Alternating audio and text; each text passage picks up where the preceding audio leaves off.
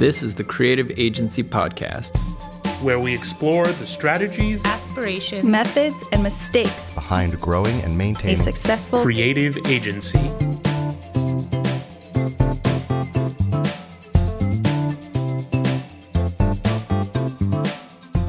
Hello, and welcome to another uplifting, inspirational, and transformative episode of the Creative Agency Podcast. I'm your host, Chris Bolton. Today's interview is with Keith Scandone, founder of O3 World in Philadelphia. O3 World is a 27 person digital product design and development agency. O3 World is known for its award winning culture as well as the UX and product design conference they put on called Forge Conference. You can visit O3 World at o3world.com. If you like this episode or have any questions about it, you can leave a comment on our podcast website, creativeagencypodcast.com. Also, if you're on Twitter or Facebook, so are we. Follow us on Twitter at Creative A-G-N-C-Y or Facebook at facebook.com forward slash Creative Agency Podcast. Now let's get to that interview.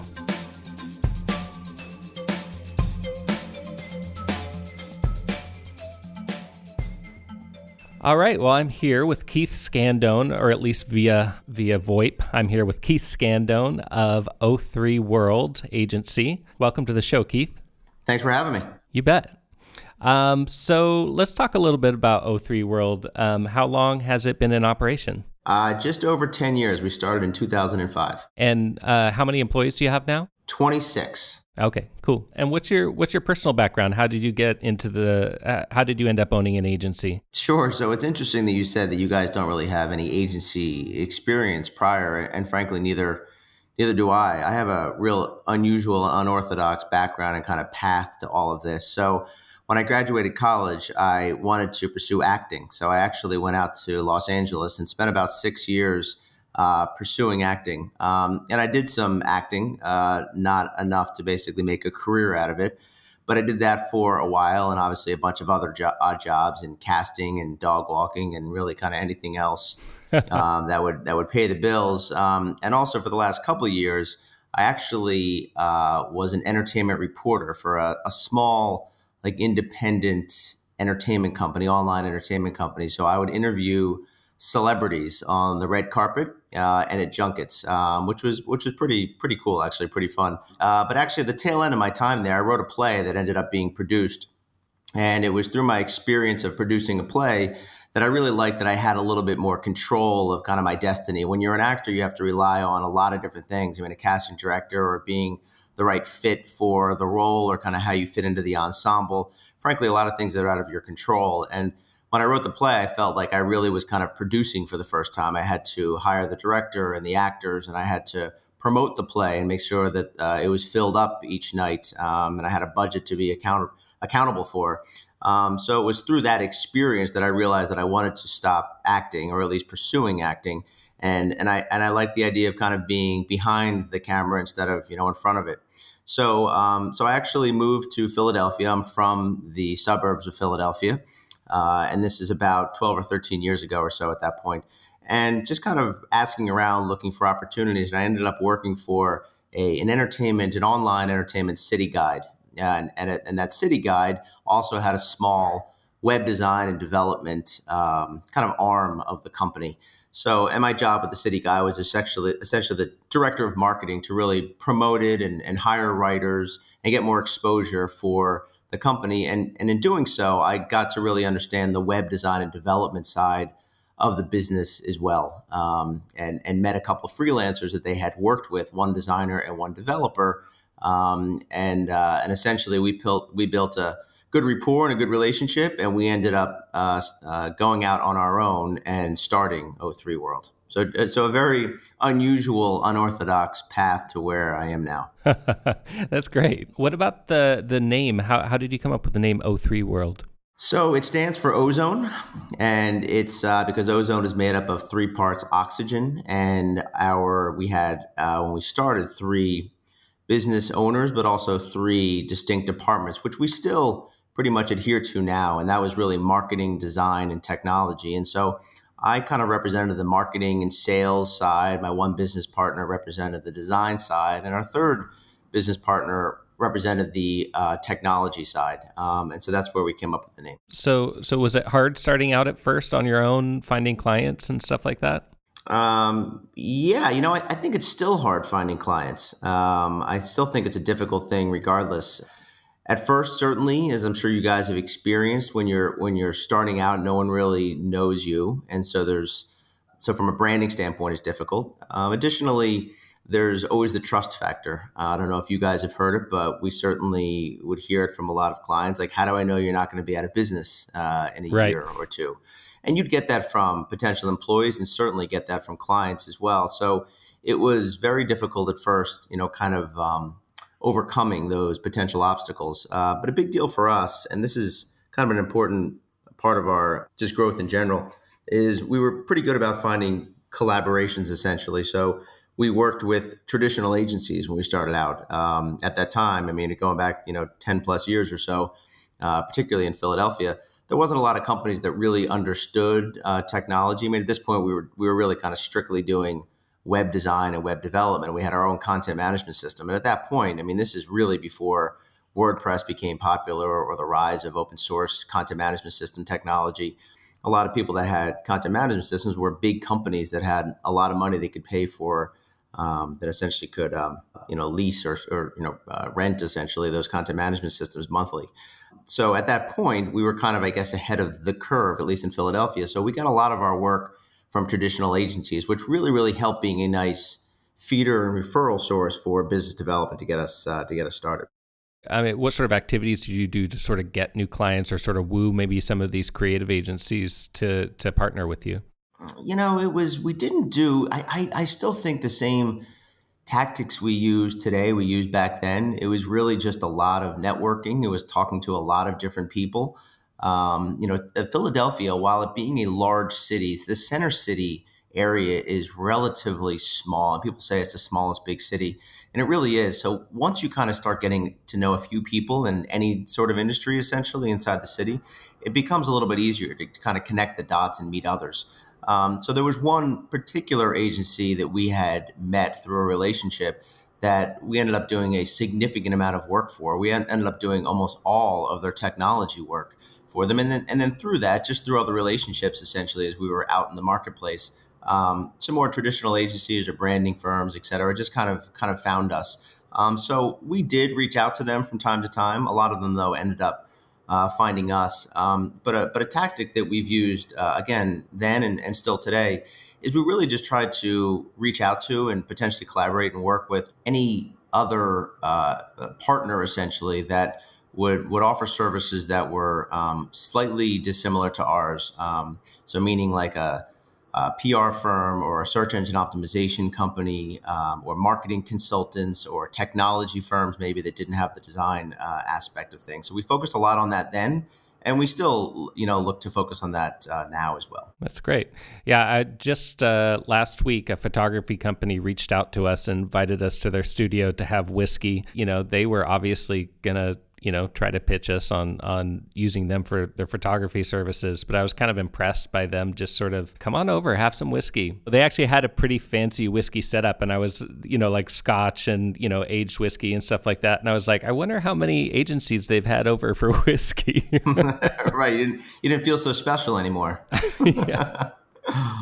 Um, yeah no it's a really big thing on both sides i mean the same thing to your point we certainly have reached out and, and hired uh, other agencies or uh, branding firms or uh, photographers or things of that nature, or at least or SEO, or referred them business. Um, so it kind of works. It kind of works both ways, and I and I'm really big on collaboration. I, I am big on specialization and focusing on kind of what we do you know, I think that the I think the day and age of kind of the full service agency doing, everything is is really um, kind of a thing of the past. It's very difficult to do. So we kind of like staying in our, our lane and um, uh, being able to provide work for other people that are specialists at certain things and, and, and vice versa, being able to do that for um, ourselves as well. One big thing I actually learned from working with agencies in the past is they often kept us in the dark meaning they basically held us behind the curtain and didn't let the clients knew we existed.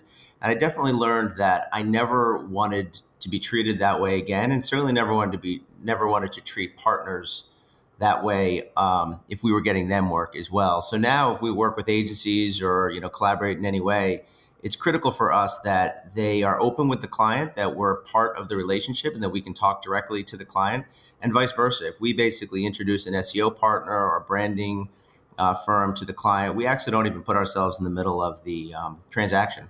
We just said, "Hey, here's a couple that fall within your budget. I, you know, strongly recommend them, and I support them essentially, and I'll introduce you and let the two of you um, kind of work out the financial specifics, and then we try to collaborate, obviously, together." over the course of the project. Yeah, that's that's interesting. We've sort of gone back and forth with this with a few of the companies that we collaborate with, where you know sometimes we do a joint contract, and other mm-hmm. times mm-hmm. we just say go for it. You know, right? Yeah, because, it's a it's a case by case thing, and sometimes clients really prefer to be like, hey, listen, that's great that you want to introduce this whatever partner, but you know what? I don't want to bring them through legal and set up a separate contract with them. Can I just pay you and you pay them? We'll do that if the client really pushes us in that direction and and the other partner is like okay with it. Um, but typically, we like for it to be somewhat of a separation of church and state uh, for their sake, for their sake, for the clients and for ours. Yeah, yeah, and then you know they they realize that you're you're doing an honest you know an honest referral. It's it's not like you're scraping a whole bunch of money off the top or whatever. Exactly, exactly. Um, what was one of the hardest lessons that you learned while starting out your agency? You know, I, I, think that one of the most important things is really the back office work. I think that finance and HR and legal, it's all extremely important. Uh, it's extremely time intensive. It can be, you know, very expensive. Uh, figuring that all out and managing it is a real tedious uh, responsibility. And you know, when you get into business, I mean, as I said, kind of marketing, design, technology, people, none of us really specialized in uh, business development. None of us specialized in um, human resources or finance. Uh, and you realize that that stuff can really bite you in the rear end pretty quickly if you don't have uh, your your stuff together. Um, so, you know, I, I, think that basically the best way to, uh, to, kind of put a bow on that is the hardest lesson you realize when you start out running a business is that you're running a business. and I think when you start doing it, it's like, this seems fun and we're all creative and we can kind of collaborate and produce great stuff. And then you realize, like, wow, I actually have to run the business part. Um, so that kind of smacks you in the face and becomes a reality pretty quickly. And it doesn't get easier. I mean, you know, as you grow, hopefully you have people that can do that job specifically, but it escalates. I mean, you have to you know you're more you have more liabilities and there's more exposure and you have more you know potentially staff and you've got more perks and more benefits and everything else. So it, it potentially gets more complicated as you grow. Do you have uh, like a dedicated hr person or an, an accountant um, at o3 we do. We have a dedicated financial controller. Uh, she also handles the hr elements of the company as well. We have a, an outsourced hr broker uh, who does kind of a lot of the heavy lifting, but then she's the one who kind of manages things internally, or at least is the messenger essentially between our broker um, and the, the rest of the team here.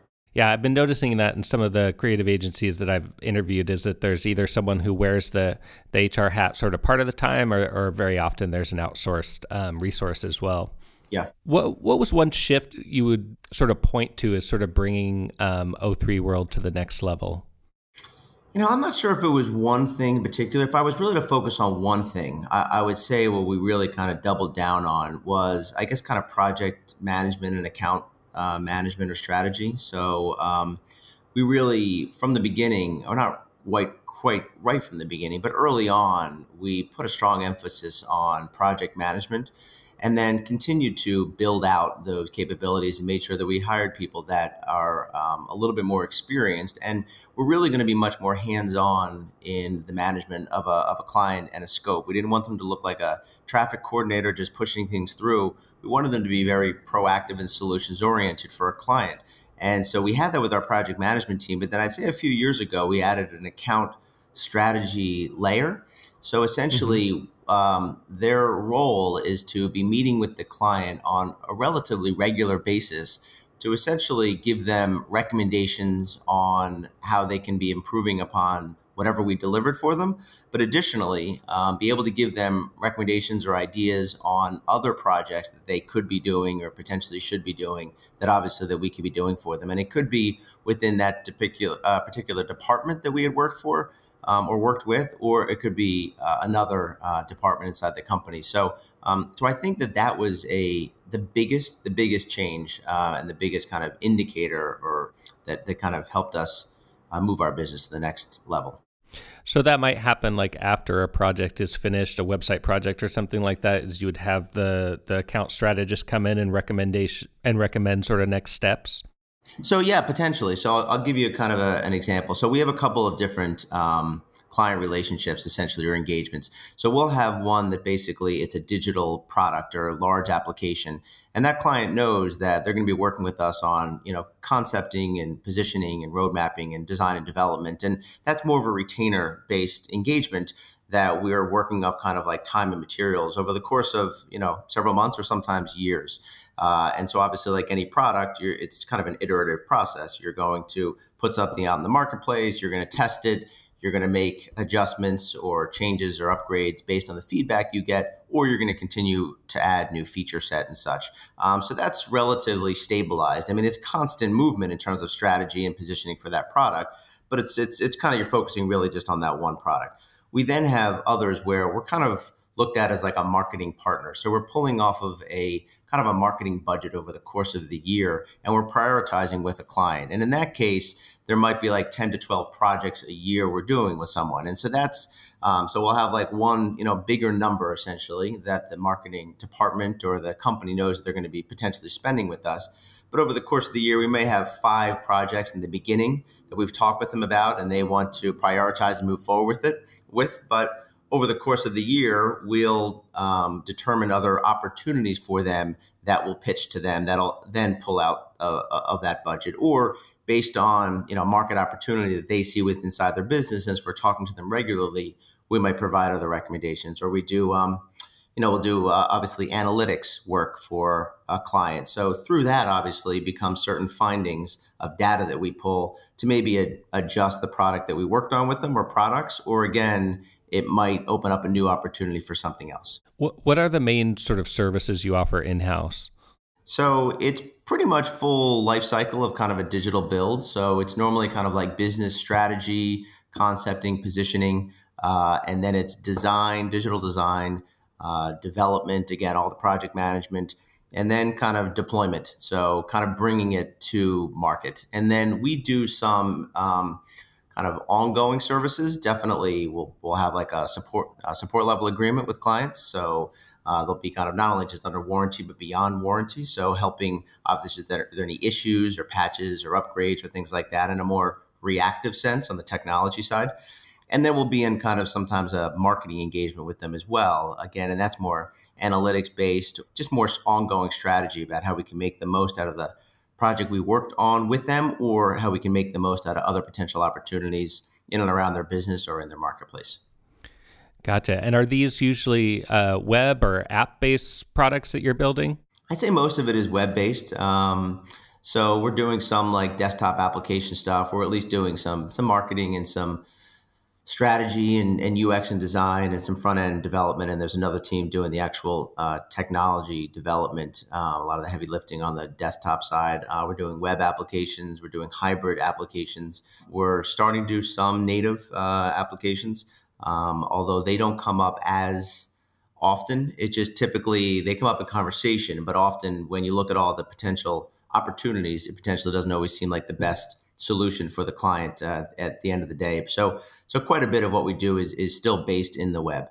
I noticed on your website that you work with some pretty great clients: Comcast, Thomson Reuters, Penn University. How how is it working with these sort of large scale businesses? Um, you know, I think at the end of the day, it, it, I guess my answer is it depends. I think you know there can be some some major pros of working with larger businesses. So, for example, uh, obviously you're working with a big brand that you know you've you've mentioned here and you recognize, and certainly other clients um, recognize that we work with big brands, which makes them feel conf- more confident working with us. Certainly, potential employees or existing employees like the idea of working with a big brand, so that's kind of sexy and cool, and kind of helps our brand overall.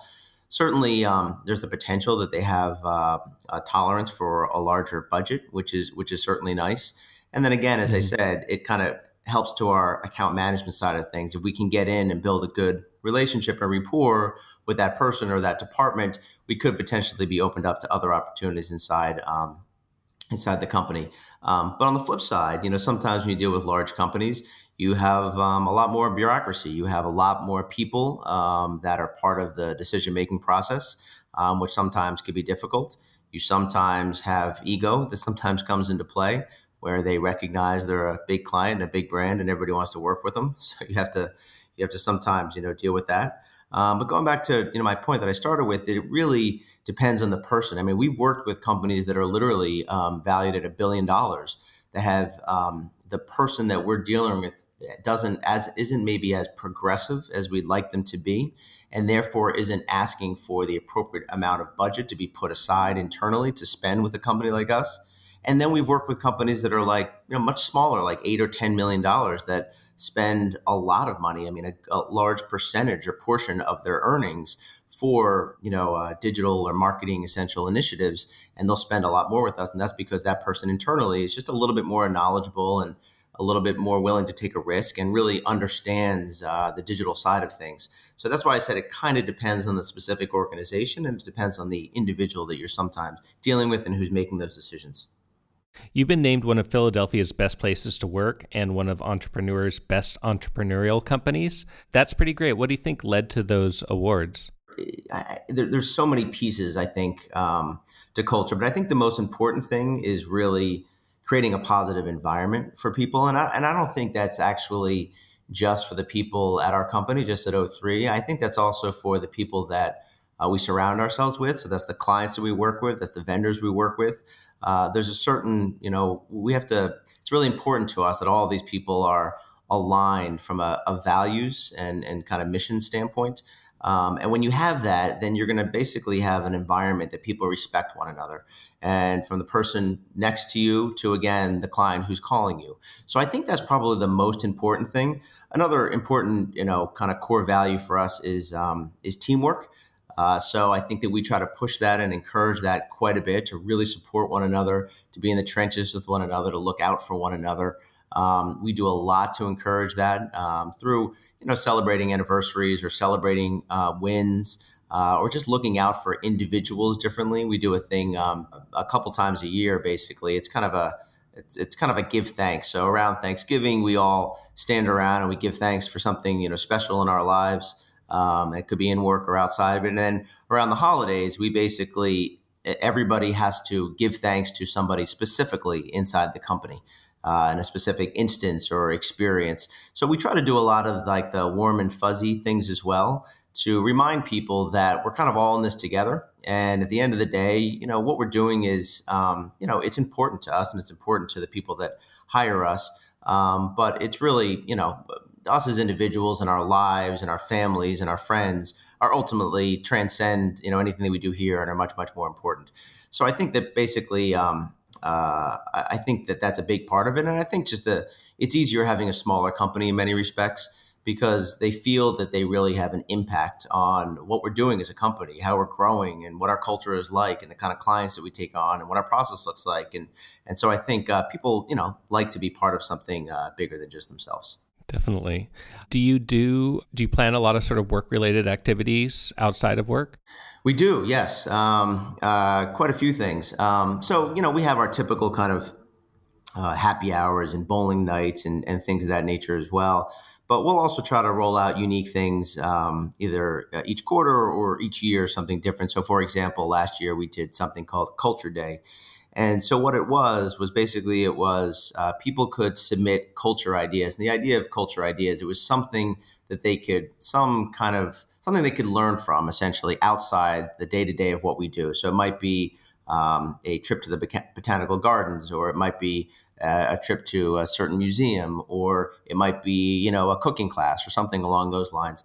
And people essentially submitted ideas, and then groups of people uh, chose which one they wanted to be part of. And so we broke it down to groups of like five or so. And then we would give uh, that team off uh, basically half a day. So they would go have lunch together. Um, the company would, would certainly pay for that. And then obviously they would go and do this thing like the Franklin Institute or whatever it may be. So they were getting outside of the office and, and getting to know each other in kind of a unique, independent, personal way, and not just um, mm-hmm. you know not just like you know this person's a designer and this person's a developer and they're great at doing X skill. Um, so I think that was really great. I mean, a you know a big core value for us is kind of always growing and always learning individually and professionally. And so I think that kind of tied in nicely to that um, to that philosophy and to that value. Yeah, you actually mentioned um, via email that creating a heads up culture is very important. Mm-hmm. Um, if you could speak to that a little bit. Sure. So I think this is in a, in a few ways. Um, number one, I you know I'm a I'm a big advocate of um, you're either kind of part of the problem or you're part of the solution. So I think that's partly heads up. Like it's good that you recognize there was a problem, but um, and I'm willing to work through it with you, but also you should be coming to me or anyone around here basically with a solution as well. So I think that's part of being a heads up, um, you know, individual and, and, company, but also on a bigger term, I, I noticed a lot of, um, I know a lot of agency owners essentially talk about themselves and pride themselves on being a heads down organization. And what they mean by that is that we're so busy and we're just kind of in the trenches and we're working and we don't really believe in uh, doing things outside of work. We don't really believe in going to meetups. We don't believe in in sending people to training or sending people to conferences. And in that regard, I don't think that's very uh, valuable for uh, a business or the people that are there. Um, you know, I think that you really, I think that we're influenced as much by the world around us as we are, and this is something similar we have on our site. Essentially, we're is influenced by the world around us as we are influenced by kind of the the screen in front of us and the people right around us immediately. So I really encourage people here and just companies in general to look around. I mean, look around to other opportunities, look around to what your competitors doing, look around what's happening um, in the industry. Um, because there's a lot of things out there that that can either give you more confidence in what you're doing, which I think is uh, gives you a sense of empowerment in your team, but also could give you potentially insight as to um, and perspective as to what you could be doing differently or, or better. So I think that's a big deal. Some people think they have it all figured out, and as long as they're busy and getting tons of work, they don't need to care about anything else. Um, but I think that could be potentially a, a short sighted perspective. And actually, along those lines, uh, you actually host a conference um, the Forge conference. Yes. Can you talk a little bit about um, why you started that and how that sort of ties into your your company philosophy?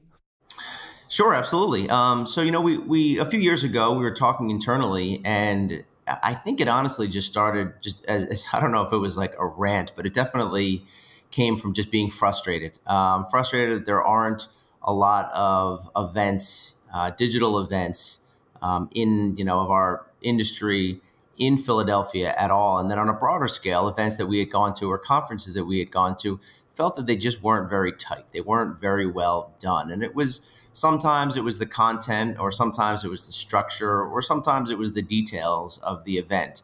So going back to what I said, you're either kind of part of the problem or part of the solution. We had said, well, instead of complain about it, let's see if we can do something about it, and let's see if we can provide a solution. So it was um, kind of an almost an off the cuff decision that we agreed to greenlight internally. And uh, there was a committee put together of a bunch of different people internally at O3 from all different departments. And we really kind of let them run with it in terms of coming up with the name and coming up with the uh, the direction and the philosophy and the positioning uh, in many ways. Obviously, it had to align in some ways to the work that we were doing because uh, we wanted this to be an opportunity for O3 to uh, be looked at as a, a thought leader in, in, some regard as well um, for our current clients and potential clients. Um, but it really t- uh, took off as kind of a uh, like an internal project, almost an R and D or labs project, and we are just kind of like let's see how this goes, and it just kind of continued to pick up momentum. And the next thing we knew, we had a full fledged conference in front of us. So there really was no, um, I guess there was no real expectation on it just that we wanted to do something for the community and see how it went. And um, and again, it was successful. And we've since, you know, we're coming up on our third year now, but we've kind of looked at it as a year by year thing and continue to improve upon it and see kind of where it goes and where it takes us. How would you say that it's helped your business? I think there's a I think there's a lot of ways. I don't know that there's it's shown any direct like ROI, um, but it definitely helps in a lot of ways. So number one, just process wise, um, it, it, forces us because we we do all the planning uh, internally as well. So it forces us to be very very efficient in our meetings. It, it, it forces us to be very efficient in our budgeting. It, it, forces us to be very efficient in our you know design and development and kind of a go to market strategy, kind of you know similar to what we try to do for for clients. So I think in that regard, process wise, it absolutely helps us. Um, I think it helps because people that work on it here internally are very proud of it. So it helps us in that regard. I think it helps us uh, in the community because it makes us look like we're leaders and we're trying to do something that's important for Philadelphia and, and important for this particular industry uh, as well. Um, I think you know we've invited clients every year and they get a free ticket to come and they typically take us up on that. So I think it's a great opportunity for them. It kind of further re-emphasizes discussions we've had with them about things that they're doing when they see these speakers come and talk about the same thing. And these speakers are from very large, globally recognized uh, product companies or agencies and such. So I think that helps um, as well. Um, and then, as I said, I mean, I think from from not only an employee retention standpoint, because people are interested in it, but I think uh, employee recruitment. I think people are really proud of the conference overall and they want to be part of a company that's doing something like that. So I think it helps in that regard as well. So, but as I said, I, I don't know that it's shown any like direct ROI. Somebody hasn't come up to us afterwards and you know been a business lead that we've been able to turn into actually paying business per se. Right right. But you know i mean all, i suppose all those things the you know employee retention and the and the increased authority and all those things are are bolstering your business in one way or another. Sure absolutely. They, they play a big role. And it goes back to almost like the culture stuff as you know said being being best places to work. I think that's part of it. I mean we we really kind of practice what we preach um, and we're willing to take a risk you know financially and otherwise of time to put this thing on that we believe is again bigger than us um, and collaboration for the greater good. We're showcasing that that's a really important thing for us. Uh, so I think that's uh, I think that's definitely an important thing. Um, another thing that I wanted to talk about was your 18 month business plan. Mm-hmm. I know that this is something that you sort of embraced, and I'm I'm not completely sure what, what it is or sure sure I'm, I'm sure you're not going to find it on google or if there are any business books out there and i'm sure a lot of um, business people may disagree with me on it, but essentially the, the, the point of it is is this. It's about looking at the marketplace honestly uh, and objectively on a continual basis. And I guess be willing to adapt, you know, adapt your approach and your plan accordingly. I mean, we're an entirely different company today than we were uh, 10 years ago, five years ago, even three years ago. And that's because we're willing to adapt our offerings or reposition ourselves or look to find a niche that otherwise you know didn't exist at, at that point. Clients work with us in hopes that we're that we're progressive and I guess and ahead of the curve. Um, or at least the beginning of the curve as it hits. And I feel it's difficult to do that in a space that changes so quickly. Not to mention, you know, we do work based around things that are entirely out of control. If a new browser comes out, if Apple kills Flash, um, and so I think it's it's more in that regard. I think you can certainly have philosophical goals for three years or five years out. I think you can have financial goals for three or five, you know, years out. Certainly ones that are related to your core values. Um, so I, I don't mean it in that regard. I think you absolutely can have all of those things. You should definitely not be flying blind. But I think in terms of very specifically what you're doing, what you're focusing on, the niche that you are in the technologies you're working with, um, I think it personally has worked very well for us to be a little bit more nimble and to look at things in 18 month chunks versus like this, you know, three or five year plan. Mm-hmm. Why 18 months opposed to like a year? Um, I think it just, I think a year is a little too short. You know, if you decide that you're going to do something, uh, I think it's going to I think it's going to change and evolve over the first like few months anyhow. Like that first quarter of just getting down like all right, this is what we're focusing on and this is kind of how we're good at it and this is how we're going to kind of roll it out. I think I think 12 months is a little too soon. I think it could be scary to whether, you know, clients or um, or even internal people. Like we've got a 12, you know, month business plan. Immediately you think 12 months, like you, you think the countdown starts immediately. Like what happens when this 12 months is up? like, is it a is it right. like a time bomb? 18 has just always been kind of a nice, comfortable sweet spot for us. Now, your 18 month business plan is is it an actual document that is circulated uh, amongst employees?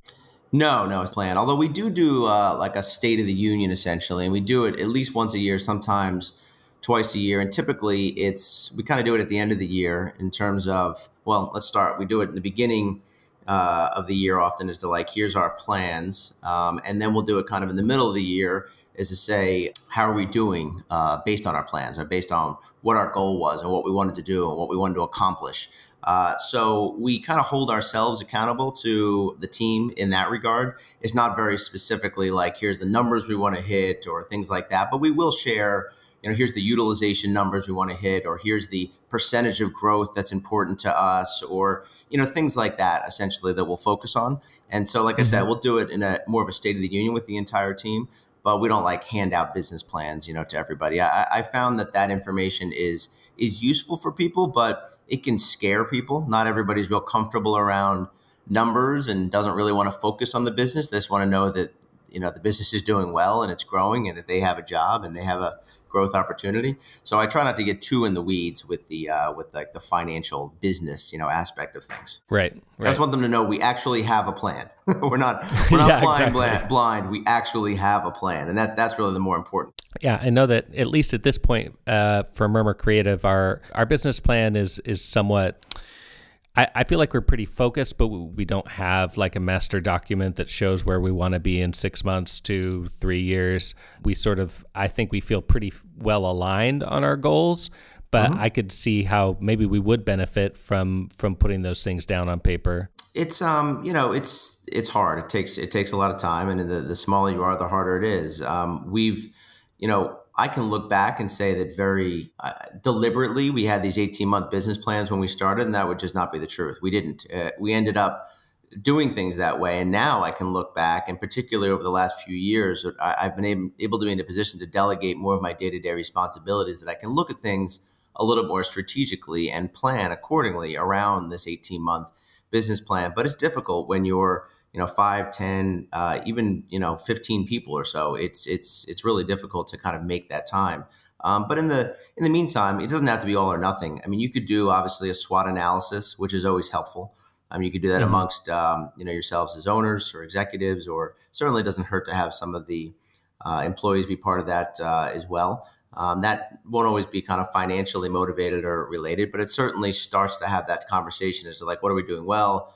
What are we not doing well, and and hopefully objectively be able to look inside your business as to where you're at and kind of where you could potentially go. I always find that's a that's a good first a good first start. And then beyond that, you know, you can have kind of fuzzy, you know, numbers or growth, and it could even be a big project. I mean, you know, it, whatever you're charging for a project right now, it could just be like, all right, next year we want to charge five percent more per project. I mean, that's not as as hard I think to focus on as when you start breaking down like I want to provide this much money in benefits and this much money in salary increases and I want to grow to this much and I want my profit margin to be X and Y. It starts getting it starts getting dicey. And you know, right. we we fortunately have somebody that focuses on that, but but quite honestly, if we didn't, you know, and we haven't always, it, it becomes much more difficult and can be very very daunting. And and and potentially it could be depressing. I mean if you if you don't get the if you don't get the right numbers if, if you miss it then you know then you're just disappointed. Um, and so you don't want that to happen either. So what does what does a typical o3 world project cost? Or are you doing more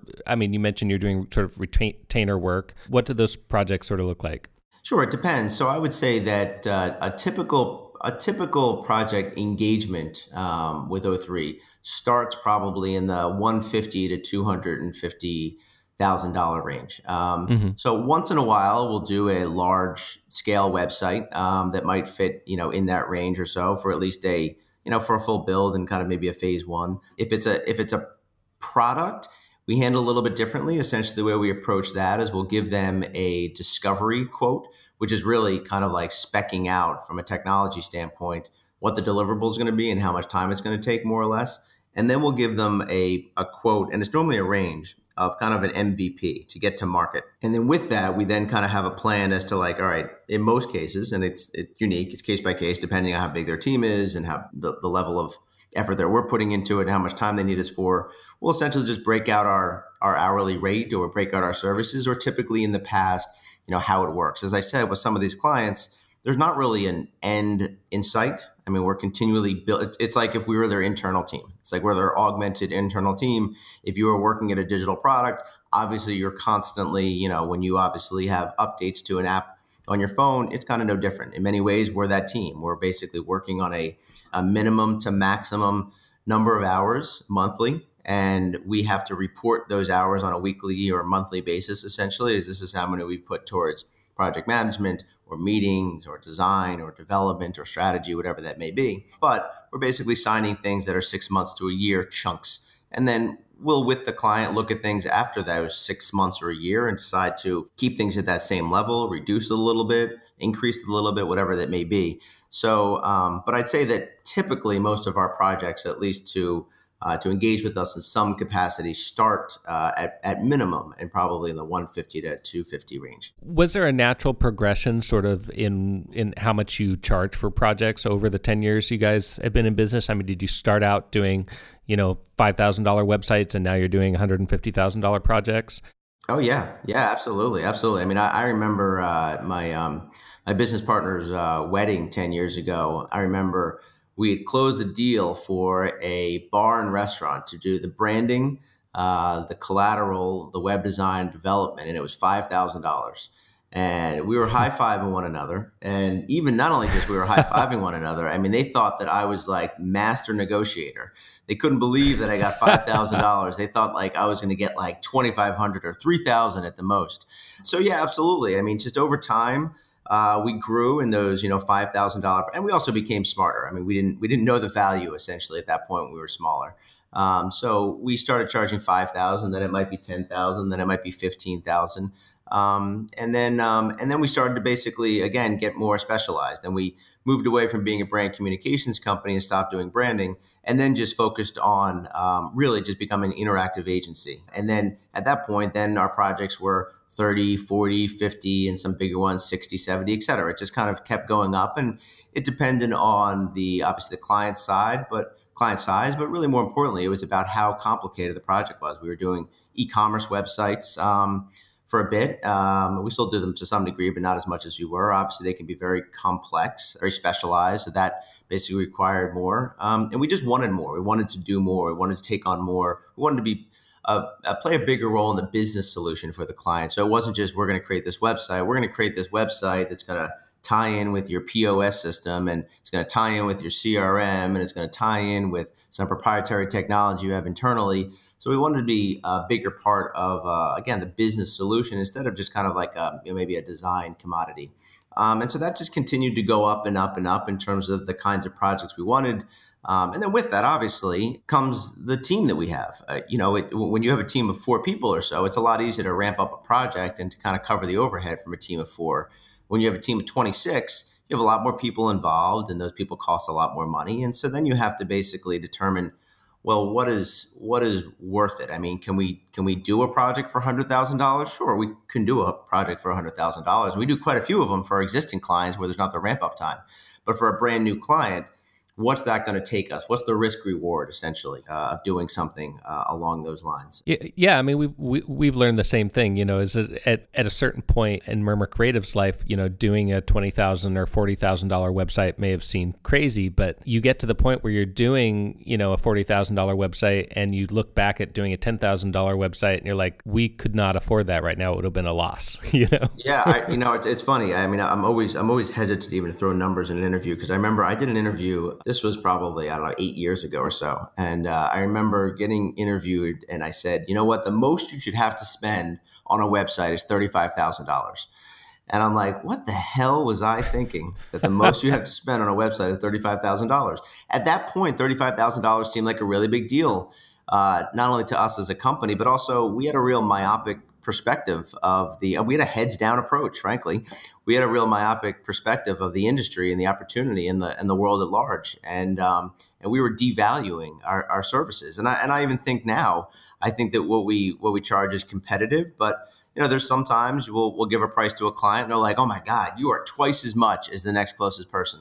And then we'll give a price and they're like you're half the price of the next closest person. So as I said, right. it really, as I as I stated earlier, it depends on the person you're dealing with at that organization. And you know, I don't want to get into like value based pricing. That's a whole other discussion in and of itself. But there really, really is obviously of years of experience in the space and understanding strategy or design or technology. There is really a potential value that you can put on these prices that are not based on kind of an hourly you know allocation or output um, so um, so yeah so the it, it, you know it obviously always depends um, on, uh, on what the project would be. And, and frankly, a lot of times $35,000 is the perfect amount of money you should put aside for a website. And I tell clients that, that, you know, when I tell them our entry, you know, number, they said that's ridiculous. And I'll say, for your project, you're correct. It is ridiculous. You should not consider a client like you shouldn't consider a vendor or company like us for your particular project. So you know, it all it all depends. It all, all kind of you know all in context. Do you make um, return on investment predictions for clients when they come to you? Oh, I mean, like basically, if you work with us and you pay X, and then we'll return Y. Right. No, uh, we certainly have that discussion with them, absolutely. And you know, I'm very, very interested in that. I'm very interested in being a big part and have, not just having an impact on the on the company, but certainly on the uh, on the company's revenue. Particularly if we can create or help them create a new product that they otherwise. Um, and hitting a new target demo that they weren't making money from before. I mean, that is an absolute win. That is our ultimate goal. But you know what the problem I found is um, that we can only control so much. Like, so let's just say we're building a product or we're building a website, whatever it might be. We can only control that. I can't control how they spend their money. I can't control how they what they're spending on marketing. I can't control who they're hiring internally. Um, you know, I can't control a lot of this stuff. Is basically their culture overall. I mean, what we're building for them still it relates back to a brick and mortar store or a brick and mortar experience. I mean, if they're people internally are terrible at customer service and are terrible on Twitter uh, or something, then you know I don't want to basically take a hit for work that we've done. So you know it's a real, real slippery slope. I mean, I'm all about being part of that and being almost held accountable and help them uh, create revenue. But in that case, I would need, I would want a lot more responsibility. Then you're basically looking for a business partner because then you're asking me to take risk with you. And if I'm taking risk with you, then I need to be brought a lot more into the conversation about um, you know your business plan and your business goals and how you're putting money aside, um, you know, et cetera. So I think it's um, I think it's I think it can be I think it can be dicey. Yeah, yeah, that makes a lot of sense. Um, I know that we have had clients ask us about that. Yeah, sometimes you can kind of hear a pin drop when you're like, "Well, we don't know." right. Yeah. Yeah. There's a lot of factors involved. Can we see your financials? exactly. Yep. Absolutely. Absolutely. How would you describe O3 World um, in a pitch to a client? Like, why pick O3 World over another similar agency? Sure. I think there's a couple things. We've always been very balanced between design and technology. We have the same amount of, I mean, our production staff is pretty evenly split between design and technology.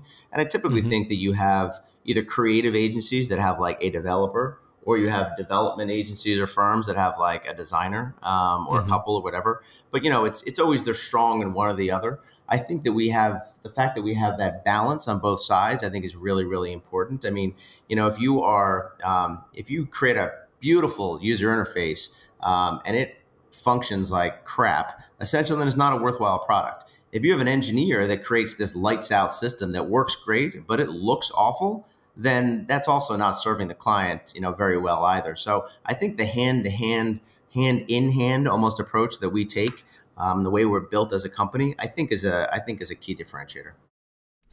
Is there anything in your office environment that you do to sort of keep the designers and developers working hand in hand? Are they do they sit in separate areas? Are they mixed together? Uh, so they're mixed together. That's number one. So that's one way to do it. Um, I think um, uh, beyond that, I mean, they're they're all part of the same meetings. I mean, there's like development meetings and there's design meetings, but when we have kickoffs with clients or kickoffs internally, I mean, development is there in the very beginning. It's not like a waterfall approach where it's like, all right, just the designers are going to talk now. Uh, developers are part of that. Developers and designers are part of the scoping uh, up front. And so on an ongoing basis, that's that's a big part of it. And we also have a lot of like, um, you know, quick scrums or quick meetings essentially with whoever that team is that's working on that particular product or that particular project. And you always will have, you know, at bare minimum, a project manager, a designer, developer, and there's typically more than that, but at bare minimum, you'll have that. Um, so, um, so yeah, so we definitely consistently encourage a lot of um, like cross discipline and department collaboration. Gotcha, gotcha. Well, thanks so much, Keith, for joining me today. Awesome information. I was wondering if you had three takeaways to leave with our audience, um, suggestions for other agencies that are trying to make it in the creative agency space. Yeah, sure. Um, first thing I would say is uh, learn to get really good at saying no.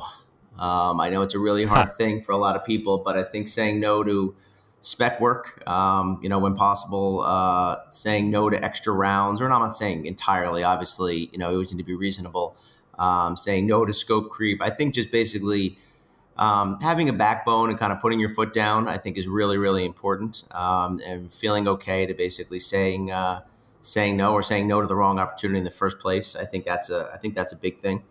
Um, another thing is I would say kind of check your ego um, and be willing to collaborate. Um, it's been a big, big plus for us, and I have not seen that with a lot of other agencies. They really, you know, they they feel very threatened if there's another creative agency or another tech firm or something is what they do.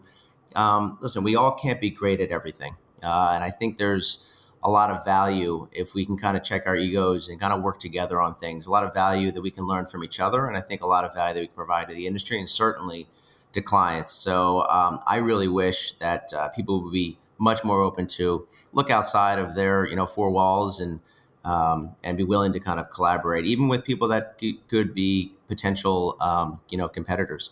So I think that's a big thing. And, and, the other thing I would say is, you know, don't try to don't try so much to keep up with the Joneses. Um, or you know the Zuckerbergs or, uh, or, you know or things of that nature. Be true to yourself. I mean, you don't have to give every perk under the sun. I know it's really difficult. Listen, we we struggle with the same thing. We want to provide so much, we want to give back, and it's become very competitive and very difficult because there are so many perks and there's so many things given but at the end of the day, you still have to be true to yourself. You have to still be true to your client. You have to be true to your bottom line and running a successful business. So you just need to focus on doing good work with good people, provide them a good, fair environment with good, fair and pay and benefits. You know, don't overreach. And and if you have a if you have a supportive environment internally and a transparent environment internally, then people should communicate with you. And if they feel that they're not being challenged or they're not being compensated fairly, or they don't have the right perks, then talk about that. But I wouldn't just try to so hard continue to throw every perk in the book at them because that's because um, ultimately I think you lose sight as